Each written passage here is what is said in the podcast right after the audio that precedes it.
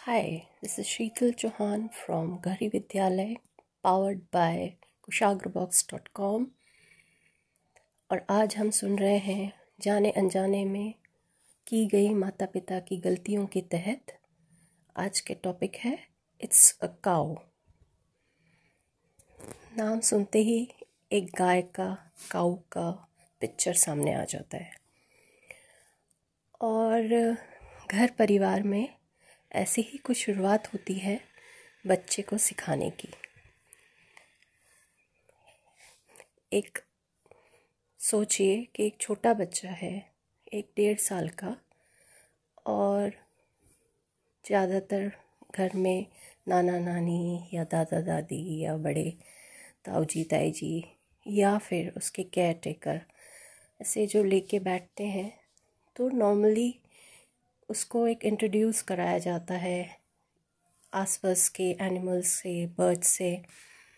और आजकल शहरों में तो खैर कम दिखती है बट जो नॉर्मली मॉर्निंग में गाय है, बकरी है या आसपास के डॉग्स हैं, उनसे उसका परिचय कराया जा जाता है। तो एक दादी अगर बच्चे को लेके बैठी है तो वो इस तरह से परिचय कराएगी, देखो, ये गाय है बुलाओ गाय गाय गाय गाय गाय। इस तरह से आवाज़ दे के उसे वो अपने पास बुलाती है और फिर बच्चे को दिखाती है, देखो, ये गाय माँ है देखो कितनी प्यारी है, सफ़ेद रंग की है, इसे हम रोटी खिलाते हैं। है ना? हम, चलो, हम आज रोटी लेके आते हैं और इसे खिलाते हैं। अब यही इसी समय अगर माँ आ गई बच्चे की तो वो उसे इस तरह से समझाएगी ओह look at it's cow it's so white look at it's tail अब बच्चा कंफ्यूज कि दादी ने अभी गाय गाय बोला, मम्मी काऊ बोल रही है। तो बैक ऑफ़ द माइंड उसका वो ही ट्राइज टू कॉम्प्लीमेंट कि क्या बोलना है। Again next two three days one month ऐसा फोर फाइव टाइम्स हो जाता है।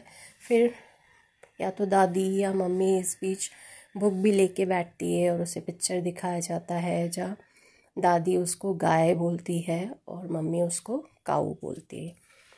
है ना? अब एक और बात कि दादी के साथ बच्चा बैठा है और कौआ आ गया। अब दादी ने उसे बताया, देखो पेड़ पर कौआ बैठा है है ना? और वो काऊ काऊ बोल रहा है। यहाँ पे काव काव बोला जाता है, लेकिन क्या होता है, बच्चे के साथ हम बड़े तोतली भाषा में उसको बड़े लाड़ से बोलते हैं। तो अगेन बच्चे को आया, अरे, ये तो एक बर्ड है, चिड़िया बोल रही है, दादी पेड़ पे बैठा है।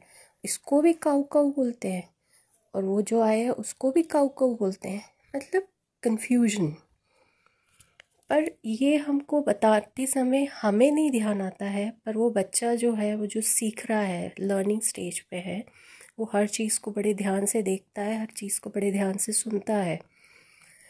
तो अब आप उसके जगह अपने आप को रखें कि आप कहीं फॉरेन कंट्री में हैं एंड यू जस्ट नो और वन लैंग्वेज से इंग्लिश एंड एक जर्मन पर्सन आता है और आपसे मिलता है and he tells something shares with you something और उसमें कुछ वर्ड्स हैं which resembles to English right and the very next moment और नेक्स्ट डे एक फ्रेंच पर्सन आता है अगेन टॉक्स अबाउट समथिंग और उसमें भी he use some words which again resembles to the same previous words now you are confuse कि ये German में ये इस बारे में ये बोल रहा है फ्रेंच में ये बोल रहा है तो एग्जैक्टली exactly है क्या?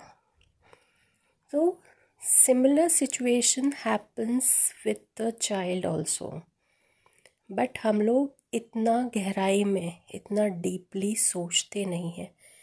भैया इट्स अ लैंग्वेज भाषा, अगर हम एक भाषा में कोई चीज़ को बता रहे हैं तो तब तक उसकी गहराई में जाएँ, जब तक बच्चे उसको अच्छे से जल्दी समझ ना लें। यही अगर हम गाय की बात करें तो उसको उसके बारे में जितना डिटेल आप बता सकते हो धीरे धीरे एज़ पर द एज उसके बारे में आप बातचीत कर सकते हैं, उसके बारे में बता सकते हैं and then you can introduce कि देखो, गाय है ना, इसको हम इंग्लिश में काऊ भी बोलते हैं so we can call it a cow तब बच्चा इजीली उसको समझ जाता है, और तब उसे कन्फ्यूज़न नहीं होता है। सिमिलरली ये तो एक गाय का एग्ज़ाम्पल है, ऐसे हम बहुत सारी घर में डेली बच्चे के साथ कन्फ्यूज़न क्रिएट करने वाली सिचुएशन पैदा करते हैं। तो लैंग्वेज जो है, भाषा जो है, वो अभिव्यक्त करने की चीज़ है और वो बहुत जल्दी बच्चा सीखता है, उसको एक्सपोजर देना है। उसे हम जानते हैं कि हमें मैक्सिमम जितनी भाषाओं का एक्सपोजर देंगे, उतना जल्दी वो डिफरेंट लैंग्वेजेस सीखेगा। बट इतनी भी जल्दी मत करिए आप।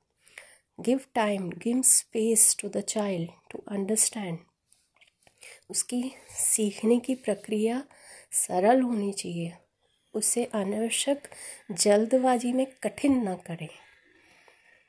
So next time let's talk about some other topic. By that time, enjoy parenting. Goodbye.